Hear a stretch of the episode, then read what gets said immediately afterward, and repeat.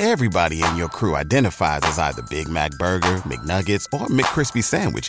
But you're the filet fish Sandwich all day.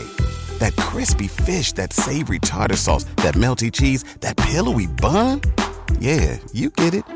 Every time. And if you love the filet of fish, right now you can catch two of the classics you love for just $6. Limited time only. Price and participation may vary. Cannot be combined with any other offer. Single item at regular price. Ba da ba ba ba. Reign of Troy Hotline. Alicia, Michael, what's going on? We know you have takes. We have takes. I'm actually surprised that your rant line, rave line, whatever, isn't completely full. Why can't we just win a game? Can I blame Michael Castillo for this? Can I blame Bob Connolly for this? Could I put on a zebra shirt and just go out there? Scratch, claw, up against the wall. Can't explain it what I'm feeling right now, guys. Let's open up that rave line! Woohoo! Oh, I can't believe USC is going to do the same thing again, year after year. Oh no! Hello, everybody. Welcome to an episode of Reign of Troy Radio, coming to you on Thursday, December 10th, from the Reign of Troy studio in very, very different circumstances than normal. Uh, I'm your host, Alicia De Artola, and I am not with my co host, Michael Castillo. Uh, as you guys may have heard on the CarCast, uh, Michael and I both have uh, tested positive for COVID 19. I am on the downswing, fortunately, uh, well enough that I was able to, to come on here and, and record a show. But uh, Michael is feeling better, but he has a pretty nasty cough that he can't really speak uh, to the degree that that he'd need to to record an episode without breaking into a coughing fit. So it's just me, uh, unfortunately, this time around. And so we're going to try and get you guys a UCLA preview, uh, look ahead to what the Trojans can expect to see from the Bruins, and maybe cover some of the news around the program, the news relating to the Pac 12 championship game, or the scenarios that might unfurl with that, and get into some mailbag questions uh, at the very end. So, as always, you know you can find us uh, everywhere that podcasts are are out there, including uh, Omny Studio, Apple Podcast, Overcast, TuneIn, um, Spreaker, all of the above. Uh, you can find us on on social media, on Twitter at Reign of Troy, on Facebook, uh, facebook.com slash Reign of Troy, and you can find us also uh, via email to Reign of Troy at fansided.com, even though still, unfortunately, we're dealing with a technical problem with that email address. So if you're sending email there right now, uh, we won't be able to see it. At least uh, through Thursday, we won't have seen it. So unfortunately, uh, we'll have to catch up on some of those emails when we get access to that account back. Uh, but uh, you can also, if, if you would have sent us an email to talk about uh, the, the games uh, then you can also find us on Facebook, shoot us a, a, a, message on Facebook, or find us on Twitter, shoot us a message on Twitter, or, um, you know, if you are on Patreon, which you can join Patreon, patreon.com slash Reign of Troy. Uh, we're always available uh, through Patreon DMs or in our Patreon Slack channel over with the Rock Crew. So there are ways to contact us outside of email. Unfortunately, that is currently not a good way to not a good way to reach us. It's all a convergence of, of the most random things happening all at once just to make life a little bit more difficult, which uh, is is generally how these things go. But we'll we'll get through it, and I hope you guys uh, enjoy this episode, or at least as, as as much of this episode as I can as I can manage to be coherent for. So. Uh, let's just, without further ado, because this is already a mess, let's get into the news. All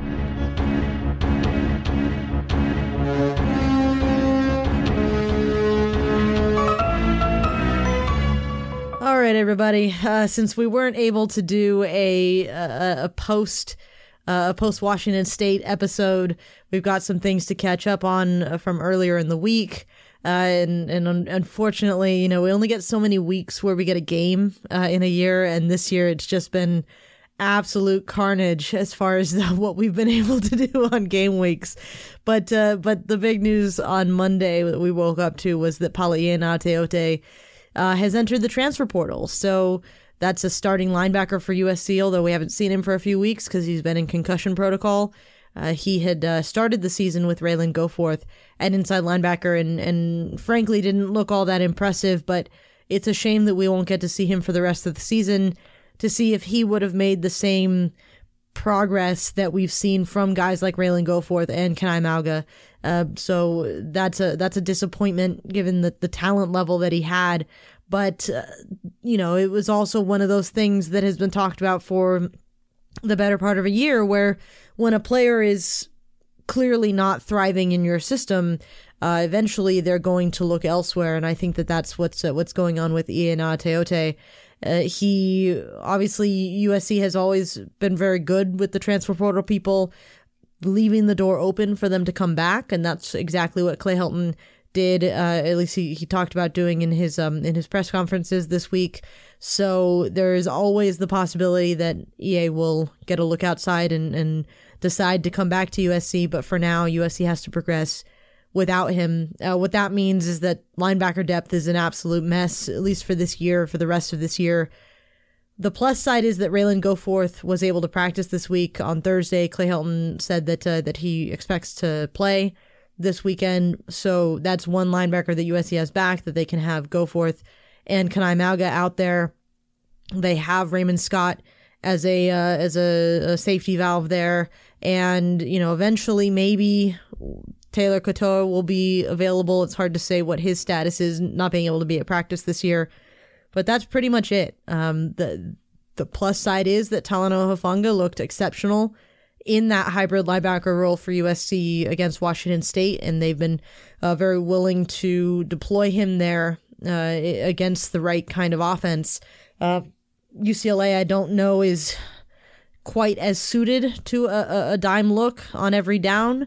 Uh, but at the very least, you know that Hufanga can come up and play a role for USC as a linebacker if they really need him to. And uh, it's good. It's good to have that sort of in your back pocket. But for now, depth at linebacker is extremely, extremely low, and it has been all season. But the plus side is that next year, in theory, USC gets back Jordan Iosefa.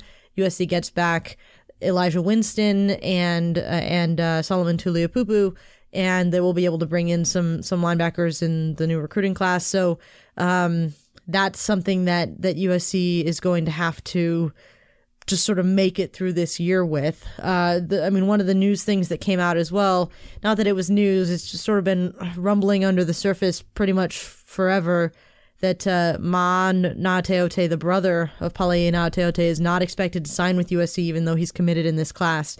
So that's another linebacker lost, but that one has been sort of floating around there for a while now, and uh, and USC has other guys um, that they're going to have to rely on, like Julien uh, Julien Simon and and um, and maybe Anthony Beavers or one of those kinds of guys. So it's just a situation USC is going to have to have to work with, but uh, it's another linebacker class that really there was a lot of bright, bright, bright hopes connected to it and it just hasn't come together and and when it comes to now Teote, it's it's particularly disappointing because uh, what he looked like in that debut that he had against Colorado, what he looked like, uh, the, the the talent level that we saw from him, but he really hasn't been the same since the middle of that first season. And last year was he just he wasn't at the races. This year he didn't seem to take the steps that, that he needed to, but we didn't really get to see him take those those next steps. So uh, it's a, just a bummer. Just an absolute bummer. Another bummer, another intrigue that's just going on, unfolding on this Thursday as I record this is um, what's going on with COVID 19 in the conference, in the Pac 12 conference. The situation as it stands now is that Washington and Oregon, their game this weekend that was pretty much going to resolve the Pac 12 South title, uh, that is no go uh, because Washington is well below the 53 man limit for availability to play because of the uh, COVID 19 outbreak that they have. Um, that is a big deal for both of those teams. Number one, it locks in Washington as the champion of the North, just by virtue of Oregon doesn't have the opportunity to, to hand them another loss. So they're going to be uh, they're going to clinch the North by not playing. Uh, but the bigger question going forward is obviously um, who USC assuming USC can beat UCLA this weekend, uh, assuming things go in the all of these have to be assumed assume assume that we're just taking the path of least resistance to any of these scenarios because doing anything else is just it will melt your brain. It's really not fun to do. Um, assume that usc wins the pac 12 south then the question would be who will they play on championship weekend? And right now if usc just takes care of business against ucla they will play washington the problem being, uh, and USC would host Washington at the Coliseum. The problem being that Washington is, according to reports, well below the 53 man limit. And the local uh, health officials, we don't know yet what quarantine rules that they're going to impose. As we talked about with this, uh, with, with regards to USC, uh, we weren't sure. Are they going by the 14 days? Are they going by the new 10 days? Are they going by the new seven days with a negative? Um, it's it's it's hard to say. And so, if Washington is under the sort of longer quarantine rules, the 14 days, then they're definitely not going to be able to play um, next week in the in the title game. Um, if they have cases that are continuing to spread. If this isn't just a you know uh, they got hit with this bubble they took care of it very quickly and then there are no continuing further on cases that are extended out um, then then they'll have a chance to play. But we don't know that yet. We don't know what the situation there uh, as far as their avail- their availability. So that would open up a can of worms as far as well who's going to replace them if they can't play? The obvious replacement would be Oregon as the second place team in the Pac 12 North, uh, which, funnily enough, would give us the Pac 12 title game that everyone expected, but uh, certainly no one wants now, given that Oregon has, has lost a couple times. And um, then there's also the other scenario where because USC and Colorado were unable to play, you have two undefeated teams in the in the Pac-12 South. Again, path of least resistance. Let's say that USC beats UCLA and Colorado beats Utah then both would still be undefeated. And there have been talks all week about whether or not USC and Colorado should play in that Pac 12 title game instead because they have the two best records. And I'm open to that uh, to that idea. Um, I I do I do lean towards the idea that the divisions exist for a reason. I've never understood the point of having divisions if you're not going to abide by them. And so the Pac 12 title game should be between the North Division champion and the South Division champion. But if we're talking about, you know, if, if we're talking about not not the idea of Washington gets kicked out because Oregon is undefeated scenario, then I'm much more open to the idea of, well, if you if you're not going to have the North Division champion anyways available, then just throw all the rules out of the window and create your best matchup. And that would be USC versus Colorado, assuming that both of those teams win this weekend. Um, the the discussions have been, you know, should they just change, go to who has the best record, who's ranked the highest in the in the college football playoff. Um, all of these things are are a above my pay grade, and b um, kind of moot until we know what the scenario is. Right, like we could be having all of these discussions, and USC could lose to UCLA, and then Colorado's in the t- title game, and it's all whatever. Um, you know, Colorado could lose to Washington, same deal. Uh, not to Washington, to Utah, same deal. You know, it's uh, it's it's all of these things are are hard to say. Washington could be available to play, and then you know you'd have a a more fair title game matchup uh, for those teams. It's it just there's so many moving parts here that I think discussing scenarios at this point, aside from the scenario that I've I've been in favor of, you know, from the get go why not just play another game? You know, why why not just have USC and UCLA, sorry, USC and Colorado play next week, and then have them have the Pac-12 settle their championship on Christmas, uh, on on on the Friday or the Saturday after Christmas, and acknowledge pretty much that the Pac-12 isn't going to put somebody in the in the in the college football playoff, and it's stupid for the college football playoff to be stuck in the dates that it's currently stuck in, anyways. So just, you know, crown your champion the way you need to crown your champion. If you need to wait a week in order to crown your champion, then do that. Um, you know, on the flip side, I think there are a lot of people who just want the season to be done.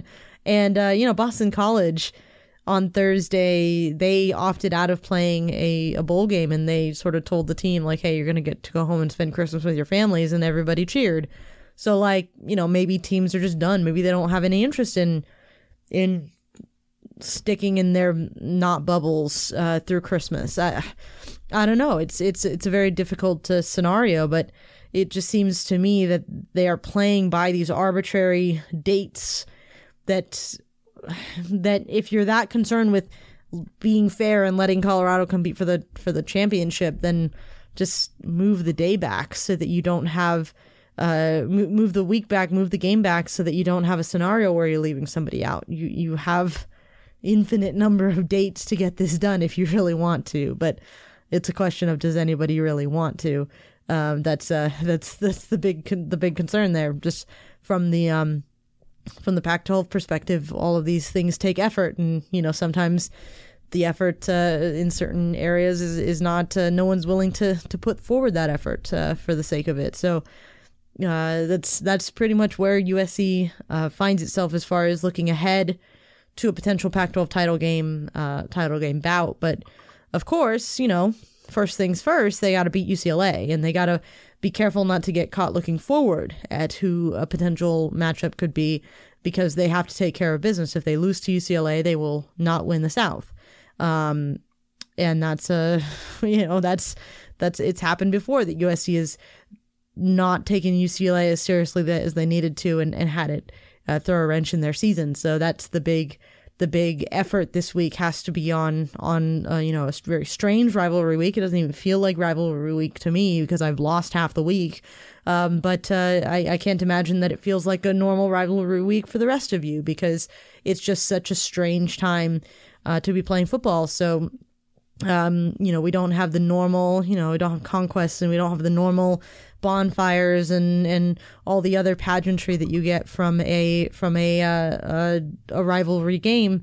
And so we just got to make the best of it and and see how this comes together uh, for for Saturday. So um, that's the last bit of of news to cover is is what's going on with USC's injuries um, which will have a role to play in uh, in Saturday's game. And uh, you may have already heard this, but Greg Johnson is out for the season with a torn meniscus. Jude Wolfe is out for the season with a broken bone in his foot. Uh, the good news is that offensive guard Liam Jimmons and linebacker Ralen Goforth have been able to practice this week and are both expected to play. Uh, but Dorian Hewett, the cornerback, is out with a concussion. So the injury news is mostly positive on the starters front with uh, Jimmons and Goforth available.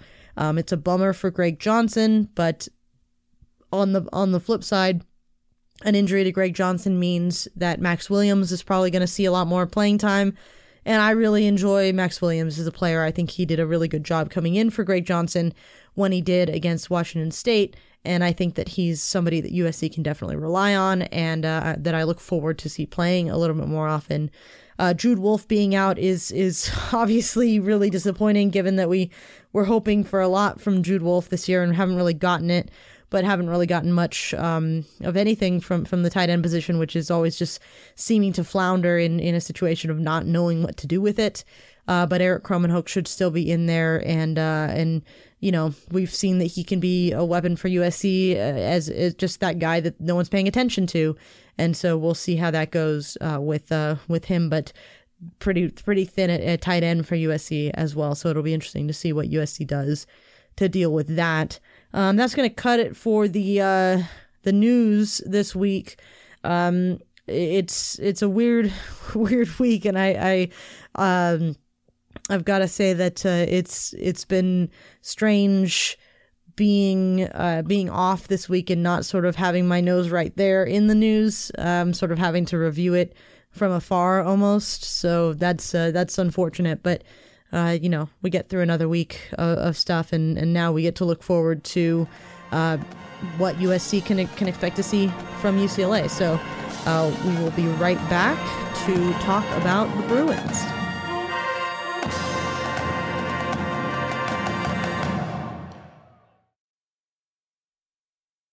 All right, so UCLA, who are these Bruins in the year 2020, the year of our core? Uh, the the Bruins are a, a, very strange team. They're three and two, and they they sure looked like a bit of a dumpster fire in Week One against Colorado, and the Buffaloes came up big on them and and and looked like they were going to be blowing them out. Only for UCLA to to pull off a little bit of a comeback there, even though they still got the loss. Since then, they've actually looked pretty good. Uh, they have uh, they they took Oregon to the wire, almost pulled off that upset, and uh, and have gotten wins over over Arizona and, NASU. Um, so they're they're a team that I think is probably improved from previous years. Last year they were four and eight under Chip Kelly, and, and now they are pl- over 500 for the first time uh, under Chip Kelly. So that is definitely improvement. It's just, I guess, the question of how much improvement is there really? And in, in a shortened season where we didn't get to see them in out of conference play, uh, where we where we've only sort of had them pull off wins against a Cal team that has been short of expectations, an Arizona team that has been short of expectations, well, had zero expectations to begin with, and an Arizona State team that was missing, you know, their starting secondary and, and has been out for weeks with uh, with COVID nineteen. It's it's almost like their losses have been more impressive than their wins. Not their wins haven't been impressive. It's just they've been sort of routine, and uh, and so I think it's a little bit hard to gauge. Well, is this a, a UCLA team that is playing good enough football to beating to beat the teams that they should beat, and then challenge the, the tougher teams on the schedule, being Colorado and uh, and and Oregon. The fact that USC hasn't played Colorado or Oregon means that you know we don't have a reference point for what USC looked like against those teams. Uh, USC not playing Cal means we don't have a reference point for what uh, for what USC would look like against those teams. So we'll only really have the Arizona games and the the Arizona schools and those are even harder to to sort of make sense of because of the state of each of those programs compared to when USC played them. It's uh it's it's just a wild wild season. Uh, but let's go through some of the things to know about UCLA uh, for this matchup. They are 40th in S&P Plus, which is definitely an improvement from last year. Again, showing signs of signs of life from Chip Kelly's Bruins. In offense, they are 30th. In defense, they are 68th. And in special teams, they are 10th. So they're doing something right on the special teams side of things. Uh, last year, USC pretty much trounced UCLA 52 to 35. Uh, but uh, it's it's going to be an interesting situation with USC going to the Rose Bowl and with UCLA sort of finding their stride later on in this season. So let's talk about that UCLA offense uh, they are third in the Pac 12 in points per game and in yards per game. They are averaging 32.6 points per game and 430.6 yards per game. Uh, they're also fourth in in uh, yards per play with 5.88 yards per play. Uh, and they are second in rushing yards. They're averaging 227.6 rushing yards per game. They're averaging 506 yards per carry, which is fourth in the Pac 12 and uh, they're not as much of a passing team for sure. They are averaging 203 passing yards per game, which is ninth in the Pac-12. But uh, passer rating, uh, Dorian Thompson Robin and Ro- Dorian Thompson Robinson, who is just easier to refer to as DTR, to be frank. Uh, and his replacement uh, for a couple of games in the middle of the season, Chase Griffin, have combined to have the uh, what is it the third best passer rating in the Pac-12 with 137.07 passer rating. So the offense they they are moving, they are chugging along. Um, they have sort of found their groove. Uh, there were some questions about whether or not their running game would fall off with the loss of Joshua Kelley, but it really hasn't. Uh, they have found a running back in Demetric Felton who is more than ready to carry that load. He's averaging 115 yards per game and 5.21 yards per carry. He has five touchdowns in this shortened season. Um, the other interesting thing to note is Demetric Felton has been exceptional as a runner for the Bruins, but they also have a, a pretty bright backup in Brittain Brown. Uh, he's averaging 6.3 yards per carry. He has three touchdowns. So when Demetric Felton has to come off the field to to rest or or to, you know, take a breather. Brittain Brown is able to come in and he's been explosive for the Bruins. So that's something to keep an eye out for uh, as USC has been able to uh, avoid some major gashing on the on the ground game so far this year, but they also and this is this would have been really interesting if they had played Colorado, we would have seen what that rushing offense, which is absolutely torn through the Pac 12 this year, what they might look like against USC's defense, uh, which has looked better across the board. But again, it, it, we need some reference points here to really stage how much better USC's defense is, how forceful UCLA's uh, rushing offense has been. So that's just something to keep in mind. Um, the other the other names to note uh, in in the in the skill positions for UCLA are Greg Dulcich, uh, who is the tight end this year's designated productive tight end for UCLA. He is averaging 3.2 catches per game and 62.4 yards per game. He has two touchdowns and he's leading them in uh, in in passing uh, sorry in receiving yards. But it's been a weird season for him because he was sort of looking like that next crazy good UCLA tight end to start with. Uh, he had four receptions for 126 yards against Colorado.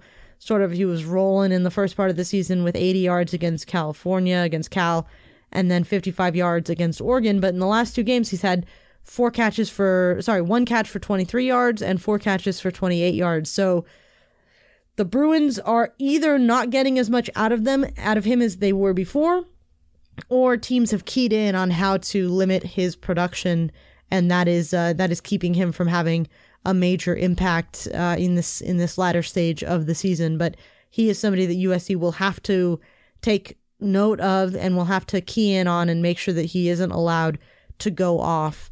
Um, they will also have to keep an eye on Kyle Philips, who USC should be familiar with he leads the team with 23 catches. What I think is interesting about UCLA and their passing offense, which is led by DTR, he's having a pretty decent season 147.17 passer rating and uh, eight touchdowns to just two interceptions.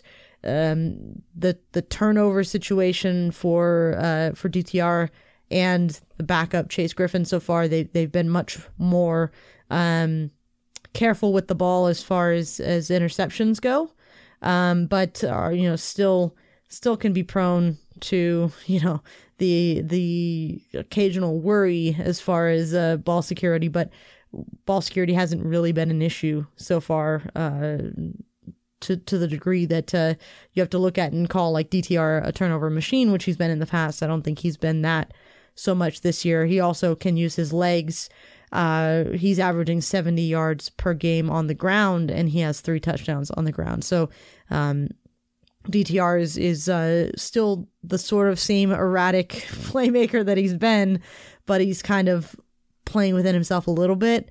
Uh, I, I have seen on Twitter conversations about whether or not Chase Griffin is a better long term option for UCLA as far as just being a little bit more under control, and uh, and that has been a debate since they put uh, DTR back in after he, he was injured.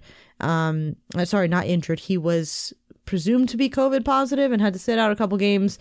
And Chase Griffin came in and he didn't light up the world. His numbers weren't anything particularly special, but he sort of passed the eye test for, for UCLA. And when they can rely on the running game, when you can rely on Demetric Felton and uh, and Brittain Brown and those guys, then I could see the argument for take the more conservative just just game manager kind of stuff that Chase Griffin was doing and let the run game be the the make or break for this for this offense where DTR is the make or break of this offense if he, if he's playing. So I I'm curious uh, this game we expect DTR to be the guy.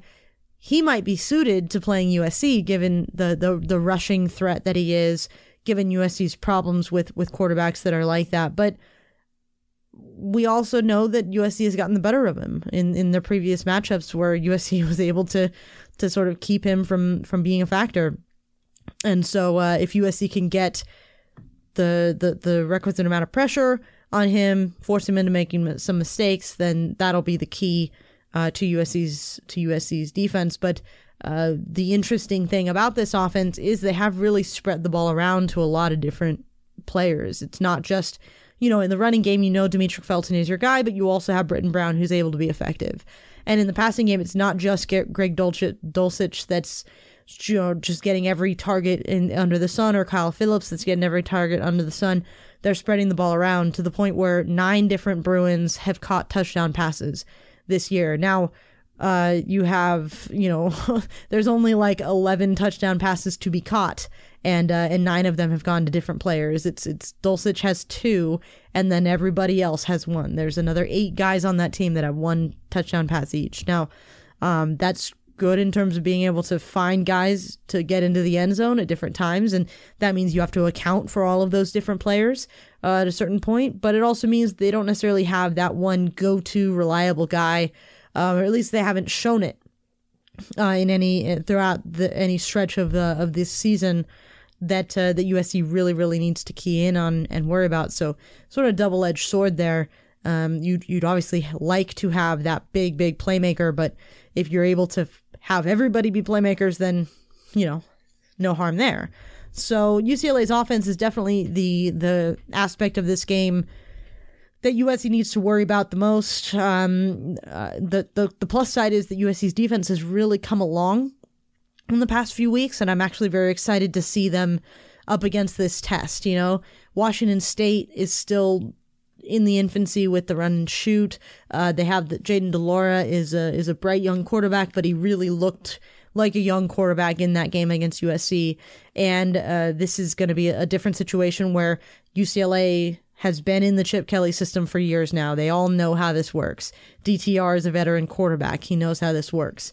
Um, so this is this is the big test for this defense and for Todd Orlando to show that he can have uh, the right ideas to take care of these kinds of playmakers. Is he going to put a spy on DTR? Is he going to use Talanoa Hufanga in in creative ways? You know, how are how are USC's um, uh, linebacker is going to show out in this game? What what's the defensive front going to look like? All of those things uh, is is going to be very very interesting to see uh, because it, it is going to it is going to determine how this game how this game obviously goes out. And the the recent evidence from USC is that they can get it done but this is a new test this is a new challenge and uh, and it will be fun to see it all play out. Uh, on the defensive side of the ball, this is where UCLA is having more trouble this year, uh, but they they're not as bad as they've been in the past. In the past, the defense has been really awful uh, for UCLA, and uh, this year they're actually sort of getting their stuff together. I don't think they're perfect still. I don't think that they're uh, super reliable yet, but they are coming together uh, to the point where they are third in the Pac-12 in points allowed per game, only giving up 24.8 per game. Uh, they're giving up 373 yards per game, which is sixth in the Pac-12. So not great, but it's also not you know in the in the basement as far as the Pac-12 is concerned. What's impressive is in terms of yards per play, they're only allowing 5.12 yards per play, which is tops in the Pac-12, um, and they're and they're doing well against um, against the rush and the pass for the most part. They're allowing 143.6 rushing yards per game, which is third in the Pac-12. 3.68 yards per carry, which is second. And then in the passing game, their uh, opponent passer rating is 120 point, uh, 120.62, which is third in the Pac-12.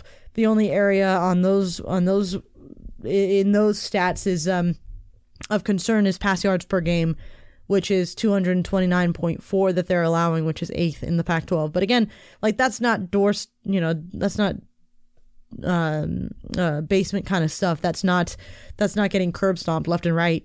Uh, kind of stuff as far as USC's defense, uh, UCLA's defense is concerned. Um, so it's it's I don't know if that's a if again is this a huge turnaround from UCLA where they are starting to find their feet in this defense, or is this a reflection of the sort of the teams they're playing? Uh, they kept Arizona and Arizona State to 10 and 18 points per game, respectively, and they kept Cal to 10 points per game, uh, to 10 points in that game, too. So those are really, really nice performances from them. And USC certainly can't talk because they gave up a hell of a lot more to Arizona and a hell of a lot more to Arizona State. Um, then again, the good offenses that that, that uh, UCLA has played so far this year, the Colorados and the Oregons of the world each put up, you know, quite a bit more points. So Colorado scored 48 and Oregon scored 38 in and both of those were losses. So UCLA is um has done well when the defense has been able to hold the opposing team in check, but uh, the two losses speak for themselves. You can't win a, you're not going to win a game when you give up 48 points. You're not going to win a game when you give up 38 points. So uh, USC is an offense that, uh, you know, arguably USC can certainly claim to be the most high powered offense that UCLA will face this year. The thing is that USC's offense needs to prove that they're high powered even against uh, against a rival and even against themselves, you know, because USC's offense is, is so much about whether or not they're shooting themselves in the foot or not. Uh, about whether or not they are taking advantage of the of the opportunities that are put in front of them. And too often this year and, and in previous years, we've seen USC not be able to maximize uh, what it is that they're trying to do on offense. And we've seen that, you know, just just from the the mere fact that USC, sure, they're averaging 33 points per game this year, but they haven't been able to hit the 40 point mark, even though they've looked like they had the firepower to do it. Um, and they it just feels like they're leaving a touchdown or two on the on the field every week, and it, you know you can get away with that. You have gotten away with that in games where you've been able to to outscore your opponents thanks to you know fourth quarter theatrics and and uh, first quarter blitzes. But uh, but at the same time, eventually you're going to run into an offense that's going to give your defense a little bit more of a trouble. Uh, and if UCLA is that team, then USC is going to have to not squander opportunities. And now at this stage in the season, they can't use the excuse of, well, it's early on and we're still shaking off the rest. Well, now is the time that you really got to start taking that step forward. This week, USC doesn't get to, you know, fortunately, USC is able to practice with the offensive line all week. That's it's a big plus, right? So uh, the the quarterback is looking sharp, and uh, the, the the offense really should be coming into its own at this stage. So UCLA's defense has, has been able to hold their own against a few a few teams, but we've seen the cracks show against Oregon and Colorado. USC really needs to make sure that they are also one of those teams that uh, that goes after this UCLA defense. Some uh, some names to know as far as the Bruins are concerned. Stephan Blaylock is leading the team. Uh, it's safety. He's leading the team in tackles. I'm always concerned when I look at a team and I see that a safety is leading the team in tackles. So take that for what it's worth. Um, Caleb Johnson is one of the inside linebackers. He's got six point, uh, sorry, six tackles for loss and 4.5 sacks. So they are blitzing him and he is getting home. Um, the outside linebacker, Mitchell Agude, uh, I don't know if I'm saying that right. I apologize if I'm not. He has forced three fumbles this year. Uh, dude is is is doing work on as far as being a turnover machine. He leads the team with 7.5 tackles for loss. He has two QB hurries and two and a and a pass breakup. So uh, he is out there doing work, making havoc, and definitely somebody USC needs to keep an eye on. And then on the defensive line, you got uh, another name that's just gonna flummox me, uh, Osa Odig- Odighizuwa. I, I, I apologize. I can't even do it. Osa, Osa O, uh, is uh, six tackles for loss and four sacks this year from the defensive line. Every time I watch US uh, UCLA, I hear his name. I hear uh, Odighizuwa, who I I think I'm over. I think I'm you know when you have a, a, name that's not as difficult as you think it is, but your ma- brain makes it so, and then so you fumble over it. I'm pretty sure I'm doing that with his name, uh, Odighizuwa, Odighizuwa. Uh, but either way, he is a baller, and uh, and USC's offensive line is going to have something to deal with there uh, as far as uh, uh, keeping him in check. So UCLA uh, does have some some guys out there that I think are are intriguing uh, defenders to have to deal with. Some familiar names too. I mean, uh, Datona Jackson, another starter on the defensive line, was a a guy that was committed to USC or was going to commit to USC. Um, uh, inside linebacker starter Bo Calvert was committed to USC before he, that trade with uh, Abdul Malik McClain. And uh, and and you know some some other guys like Quentin Lake and uh, and and company in that def- in that defensive secondary that I think uh, can do damage if they are on. The thing is that uh, very few defenses have the firepower to go toe to toe with USC, so long as USC makes them pay for it. So that's something that um, that uh, USC has to again. This is the ball is in USC's court on that front, as far as I'm concerned. Uh, is with the with the uh, matchup between USC's offense and U- UCLA's defense. So um, it's an intri- intriguing matchup. I think UCLA is is more of a test than they were last year. I think UCLA does seem to be taking steps forward. They have managed the uh, the pandemic year pretty well uh, to to be at the point that they're at, where they're three and two and potentially could be four and two if they get one over on USC. But uh, it's USC's job to make sure that uh, UCLA doesn't get one over on USC. So um, let's get into the, the, the crux of this one uh, with some over unders, which uh, Michael is not here for, but I still have his picks. So you're going over. I'm feeling bold. Give me that over. I'll go under. I got to take an under here. I got three unders to take. I'm going to do an under here. Okay, so last week against Washington State, I trounced Michael four to two. Um, but I was not one of the three perfect scores that we had from the listeners.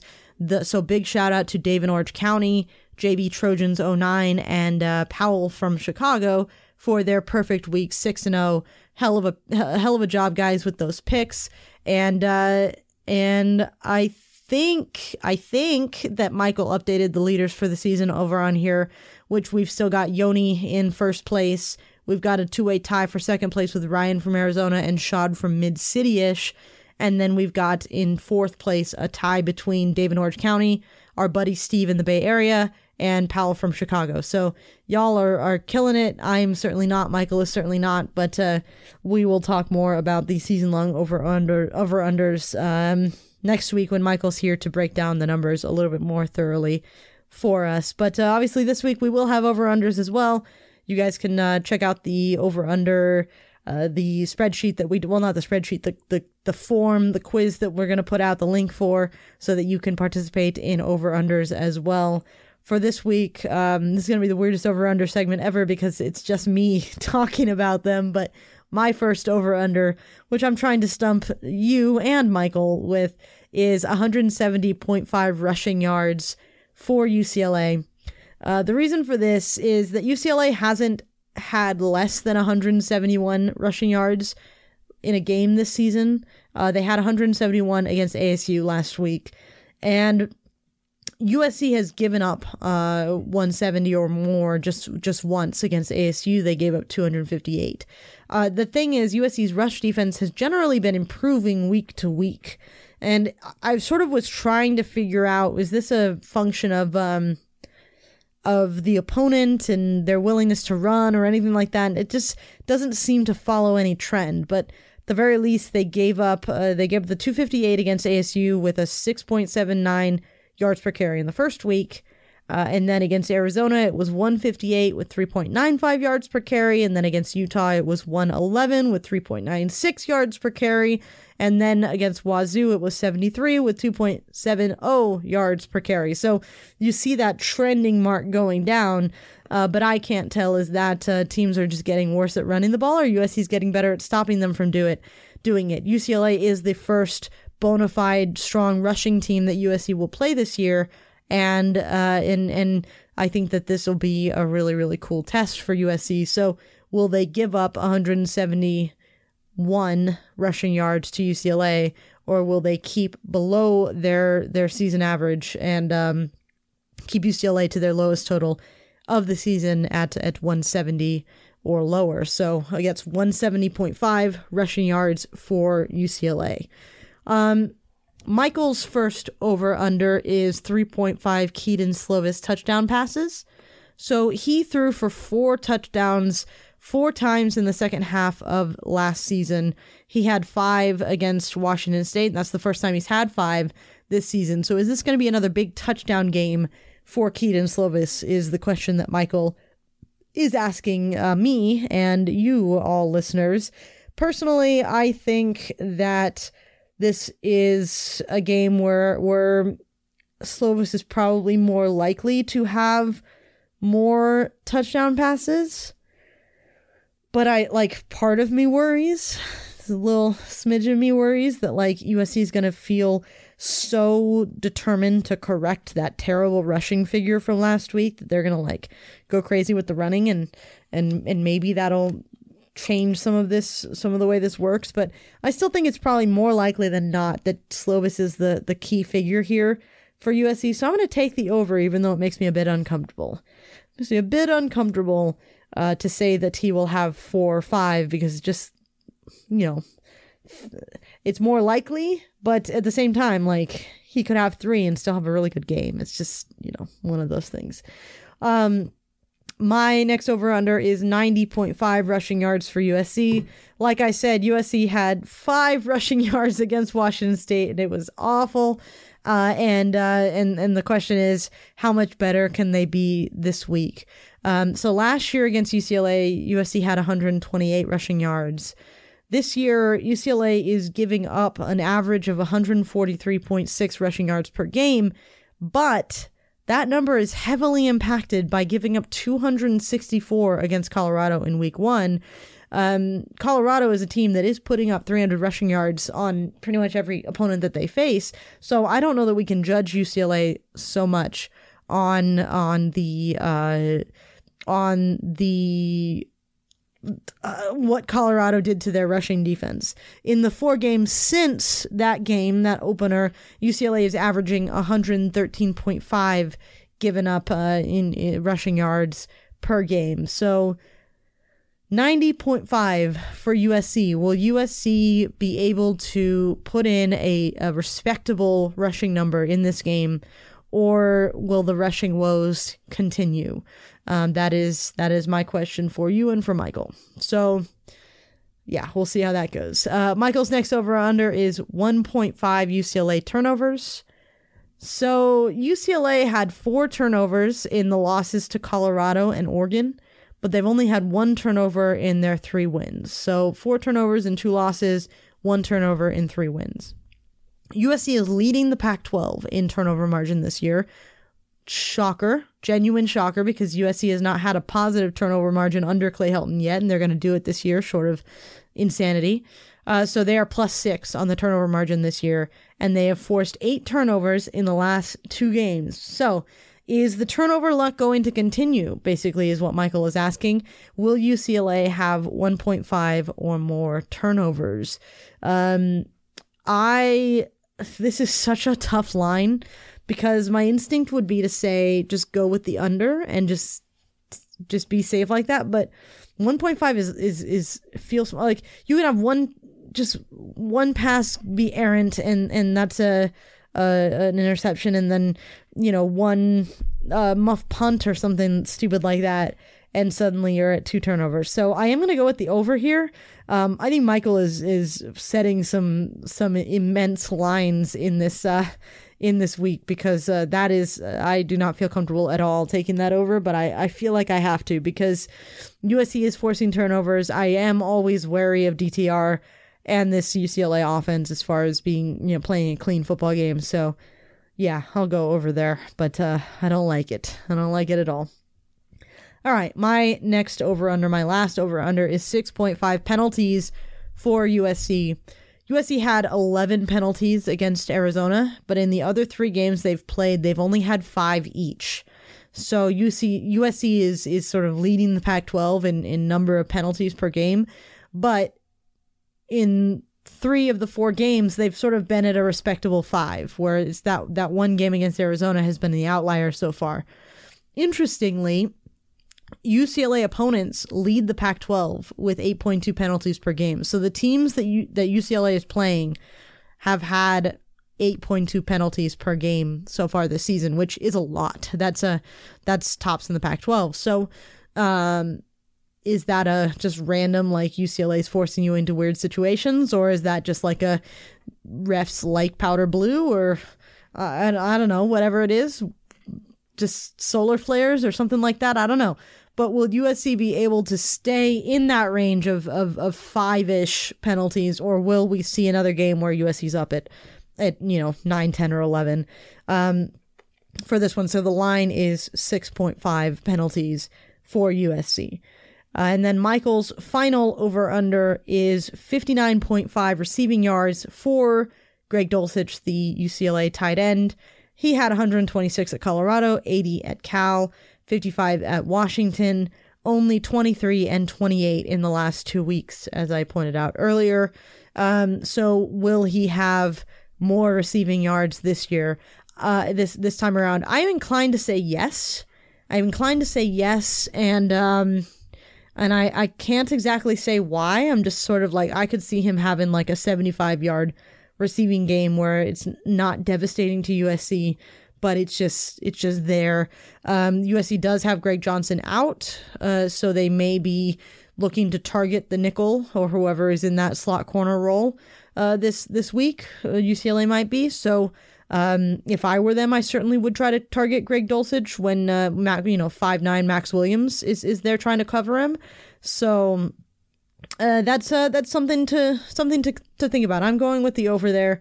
Uh, but uh, 59.5 receiving yards. As I mentioned, UCLA has been spreading the ball out to literally everybody, so it's very hard to uh, to make that guess for sure. Uh, but those are the over unders. As I said earlier, uh, go find the link that we'll put in the show notes uh, for de- for uh, filling out your own over unders so you can compete with us and all of the fellow listeners who submit their picks. So yeah, that's over under, um, which means we're now at the stage of the of the show where I have to do my least favorite thing, which is make a game prediction. Um, I don't feel good about this game, but USC does. Uh, sorry, Michael does. He has USC 33, UCLA 24. I think that's a pretty decent score projection. Um, I do think it's a rivalry game. I do think UCLA is going to play USC very tough. I do think USC is going to shoot themselves in the foot a couple times, but I also think UCLA is going to shoot themselves in the foot a couple times. So I'm going to go with a, a, very, very nervy and very unsatisfying and very frustrating to watch. Um, let's go 34 to 32 game. Um, that is just not fun at all. Like not at all. Um that's just i don't know. I, I just i don't have high hopes for this being a very entertaining weekend but who knows? Maybe it's a maybe it will be um so those are those are the game predictions for michael and i uh let's close this thing up with a mailbag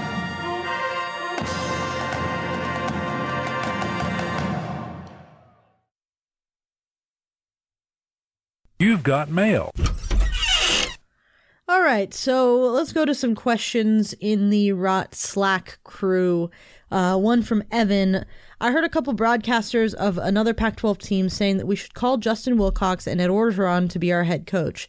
Is there any shot that happens? Why would we hire somebody that we've already dumped? Also, is there any reason to think they would be upgrades? Anyway, um, I think that uh, those those that's the, the, the last question is the is the money question there. Would they be upgrades? I think that Ed Orgeron at this point uh, has burned some bridges to USC, but then again, the previous regime is is no longer there.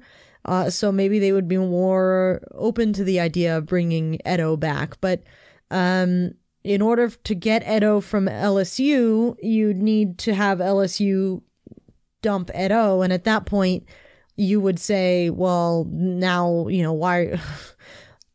if you see if he wasn't good enough for UC for for LSU, then you know don't retread him at USC. Would be I think it would be a big big mistake.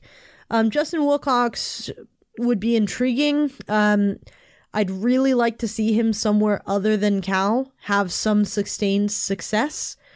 And uh, sustained success is something that I'm really looking for as far as potential head coaching candidates because uh, I, I'm sort of tired of the of the well they did once they did good once and then they sort of fall off a cliff. But uh, with Justin Wilcox, it's so hard to tell because Cal is in such a dire straits financially, and this season hasn't been good for them at all. Uh, but uh, but I guess the the sort of the underlying thing here is USC is not firing Clay Helton, so these these are conversations that are happening probably a year too early. Um, all right, we got a question from Dave in Orange County. Are we going to see Bru with a big game against the Bruins? See what I did there? Um, uh, Amon-Ra St. Brown obviously had a huge game against Washington State, and London has been huge all season.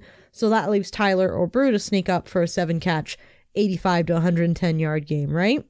Uh, I think you're absolutely right. I think it's entirely possible that either one of those guys comes comes up with that kind of big game. Uh, I would love it for Bru McCoy to have a, a big game, but uh, Tyler Vaughns is, is as good of a candidate as well. It's just so hard to say one week to another, you know, like Amon-Ra St. Brown hadn't caught a touchdown pass before last week and well before Sunday, and then boom, there he goes with four. So it's just whoever pops up on any given day is just going to be the guy. So we'll have to see. Um, you know, throw a dice, and then that'll tell you which which guy is going to have the most catches in any given day. There's there's a reason I didn't set an over under based on that because I'm just tired of getting burned. Um, Dave also asked, how many freshmen O line should we expect to play on Saturday? I think you'll see um, a couple again. I think you'll see Courtland Ford and I think you'll see Jonah Monheim uh, just as part of the sort of the, the, the rotation. But I think that. Uh, that uh, Liam Jimmons has been practicing, so he, I would expect him to start. But you might just sort of see those guys get mixed in a little bit more often. Um, was it just me, or did Slovis look really good last week? Especially nice to see some pretty long balls. Yeah, I thought he was throwing the ball very well. There were a couple where it just after he got sacked, he just sent them off into the into the solar system, and I don't know why. But in general, I thought his arm looked uh, looked pretty pretty clean. Uh, he didn't seem to have the velocity problems that we've that we've seen from the past, but maybe it just wasn't windy or wet or dry out there at the Coliseum. I have no idea. Um, we have also questions from Sean from Mid City ish. So he asks Utah, Colorado, who you got? Colorado playing at home, but are only 1.5 point favorites. I'm hoping that the debate about Colorado is solved by Utah unless the Pac 12 agrees to do a USC Colorado championship game then I'm all in for Colorado to beat Utah. I, I'm, I'm very much in the same boat. Um, nothing against Colorado because I, I love the story, but I, I kind of need Utah to beat Colorado just so we don't have to have the arguments about who should be playing in the Pac-12 title game, um, just for my own sanity because I think it's a just it's a crapshoot and I don't think anybody really wins. Um, I I do I do got to say I'll take Colorado though. I I don't know if Utah maybe they just come alive later in the season, but I still got to take Colorado. Um, their run game has been too good. The, the uh, Broussard, their running back, has just been too good, and, and I, I think that they uh, they have something going there. So we got another question from Dave in Orange County. Is it appropriate that the internet on my phone literally came back with an error when I tried to Google UCLA football? And he put a screenshot. 502. That's an error. The server encountered a temporary error and could not complete your re- request. Um, no, Dave, it is entirely appropriate. This is rivalry week. Um, all right, and the last question from the Rock Crew we got is from D Set. Let's say that for whatever reason, the Pac 12 decides not to have a Pac 12 championship game this year, and the last week is for makeup games. Let's say Colorado beat Utah this week, and we end up playing Colorado. In the eyes of the College Football Playoff Committee, would it make a difference if we were not the official Pac 12 champion this year? Um, I do not think it would make a difference. I think that uh, USC being an undefeated champion would probably uh, undefeated in any way with, with or without the champion tag i think would be the the ultimate uh, deciding thing there although i think as i've said before I, I don't i don't expect usc to get into the playoff either way just because they haven't played enough games and they haven't played enough good opponents and they haven't, you know, won them impressively enough and they didn't have that that uh, expectations going into the season to begin with. Uh, so I wouldn't bet anything on the college football playoff committee jolting USC up, especially from you know where they stand now. They're just too far back. They'd need a huge win over someone big in order to justify moving them up, you know, twelve places. But uh, but in terms of of the discussion around is USC the Pac 12 title uh, winner or not, I, I don't think that would be relevant. I think being undefeated would be the most relevant thing if stuff got crazy and uh, and and ultimately USC was in that contention. Um, that would be that would be the thing that I would uh, that I would expect. All right, so on Twitter we got questions from uh, Top Trojan fan if USC beats UCLA this week, uh, should the Pac 12 place Colorado and USC in the championship game? Um, I, well, let's say if Colorado beats Utah and USC beats UCLA, if Washington can't play, I say yes. If Washington can play, I say North versus South. And it sucks, but I also would say USC UCLA USC Colorado play next week no matter what and then and then uh, Washington Oregon play next week and then crown a champion you know the next week. But that's uh, that's me living a pipe dream. If they're not willing to do that then um then uh then I don't care. Have USC play somebody. I think USC Colorado would be certainly intriguing. Uh but I'm also but I also don't know which opponent would tell us more about USC. I, I, I genuinely don't, so I'm sort of flummoxed on that one. Oh, we got a question from Jarrell. After Colorado versus Washington game canceled, USC versus Colorado for Pac-12 championship? Question mark. Uh, yeah, that pretty much is in line with uh, what we just talked about. I guess. I mean, I think we're counting a lot of chickens before they hatch, though, on all sides when we're having these discussions. Um, all right. Rob Cuddy asks, more concerned with UCLA's offense versus USC's defense or USC's offense versus UCLA's defense, which is more critical? Uh, I would say that um, USC's offense versus UCLA's defense is ultimately more critical and ultimately where I'm more concerned because I think that USC's offense should still be in this scenario given that USC's defense has the tougher job, which does make it concerning, but it is the tougher job. It is vital that USC's offense take advantage of every opportunity given to them by UCLA's defense, which is the weaker unit, and score a lot of points so that it doesn't matter what happens on the other side of the field. Now, would it be, I mean, I would love it if USC's defense is able to hold UCLA's offense to 15 points and then it doesn't really matter what USC's offense does. But I do think it, it it's a situation where USC's offense has to set the tone and be consistent and and and find the end zone. And if USC's, you know, putting touchdowns together, putting touchdown drives together, I think the game um, it won't really matter what's going on on the other side of the ball. Uh, at least not unless it's a extreme scenario where UCLA is out there scoring eight points on every drive and and uh, absolutely, you know, manhandling USC's defense, which I don't think will happen. But I do think USC's defense could end up in a situation where they give up a few touchdowns, but those should be canceled out by firepower that USC has on offense. I'm just looking for USC to live up to that firepower. All right, last question here from LJ. These rivalry games make me nervous. I always feel the underdog team, i.e., UCLA, go into it with a lot more spirit and effort than the favored team, i.e., USC. Do you think that will be the case this weekend? I I think that there is a case to be made that uh, UCLA will come in saying, you know, we battled Oregon and we battled back against Colorado and U- USC um, could be sort of living on the airs that they put up in that first quarter against Washington State. But let's be frank, USC wasn't that good after the first quarter against Washington State.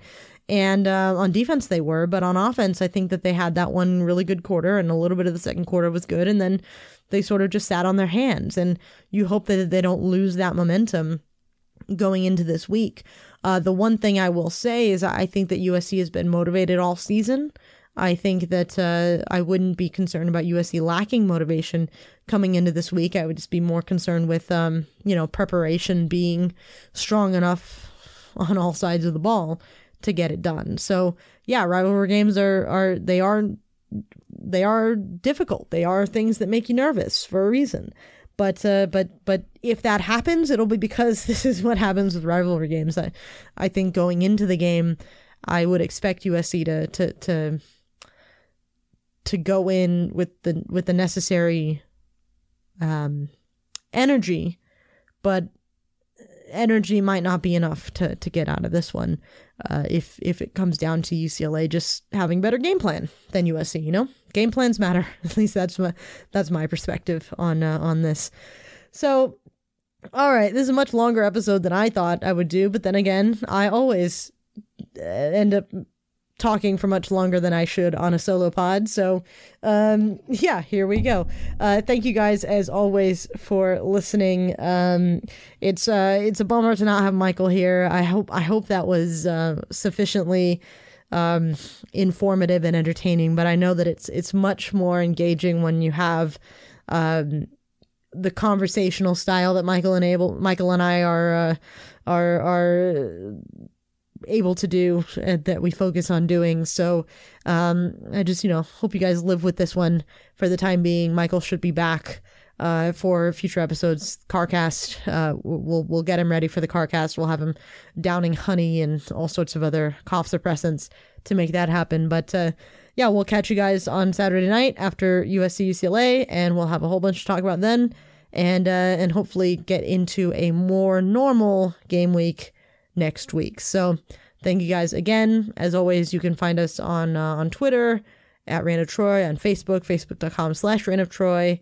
Um, you can catch us on every podcatcher that, that's out there. Leave a review, a five star review to help support the show. You can also support the show on Patreon, patreon.com slash Reign of Troy, where we are, um, you know, when when I am not unhealthy, putting out uh, bonus episodes, which uh, you know next week we'll have the rewatch and, and the bonus episodes that normally would be up, and we apologize because it's been such a difficult uh you know difficult 10 days or so. Um i that's the one thing i can say for certain about covid-19 um at least my experience with it and i know everyone's experience is very diff- different but um just to just to like explain explain it um i went through uh, my all my nyquil and dayquil within a couple days uh, the stuff that I had, and so then we had to order. Um, we had to get a, a delivery of uh, groceries and stuff like that because we can't go out to get stuff, and uh, we got another pack of Dayquil and Nyquil. And I thought, oh, this will be enough. It's, it'll get us through. You know, there's four, four, four nights of, uh, of, of, of doses for Michael and I. That, that'll get us through. I've never had a flu that lasted more than that. And uh, we got to the fourth night and realized, oh crap, this thing is still going strong. So we had to get another order of more Dayquil, more Nyquil. Um, it's just it's just never ending. It's going on uh, on eight or nine days now. So uh, I am very glad to report that I'm on the on the upswing, feeling significantly better today. Uh, well enough to to do this podcast, but uh, it is no joke, guys. It is no joke. Um, so that's where we're at. And and thank you so much to all the well wishing uh, that we've got from everybody on twitter and from other places wishing us well and, and giving us support. We very much appreciate that. Um, it, we as i said we you know we we got through it but it does help when you've got people you know dropping a line and showing that they do care uh, which is, uh, is always very heartwarming. So thank you uh, uh, sincere sincere thanks to all of you for that. And uh, yeah just looking forward to get back to normal. So that's how we're going to end this particular show. This very odd, strange, you know, uh, UCLA preview, and uh, we'll be back later with uh, with the CarCast. So take care, everybody. Stay safe. Uh, be safe. Be careful. Uh, be diligent, and uh, yeah, have a good weekend. See ya.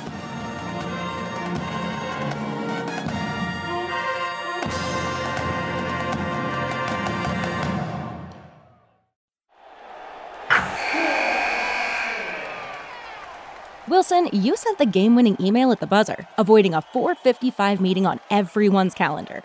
How did you do it? I got a huge assist from Grammarly, an AI writing partner that helped me make my point.